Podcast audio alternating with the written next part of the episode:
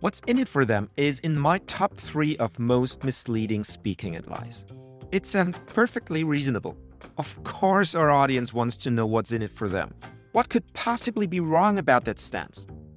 I tell you what's wrong. It encourages an attitude that I call lazy empathy. The question, what's in it for them, is easily satisfied by some bullet points on a slide.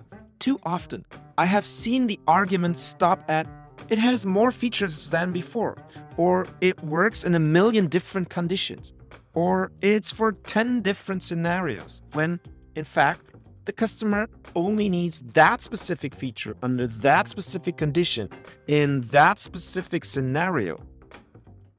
The worst, probably, is what's in it for them often stops at, well, I told you, didn't I? What's in it for them too often barely scratches the surface. I believe that's because it's the wrong perspective. It starts with us. It assumes that we built something primarily to make us a profit. And now we need to go hunting for a reason that makes people want to buy the thing. It assumes that we need to extract something. Often it even leads to making up some reason of what's in it for them. Here's a crucial difference when you start with them, there's no need to specifically address what's in it for them.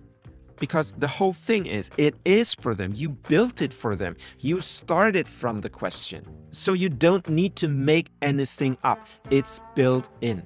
And that's why this kind of product with this kind of story resonates so much better than the default way of coming up with reasons to care.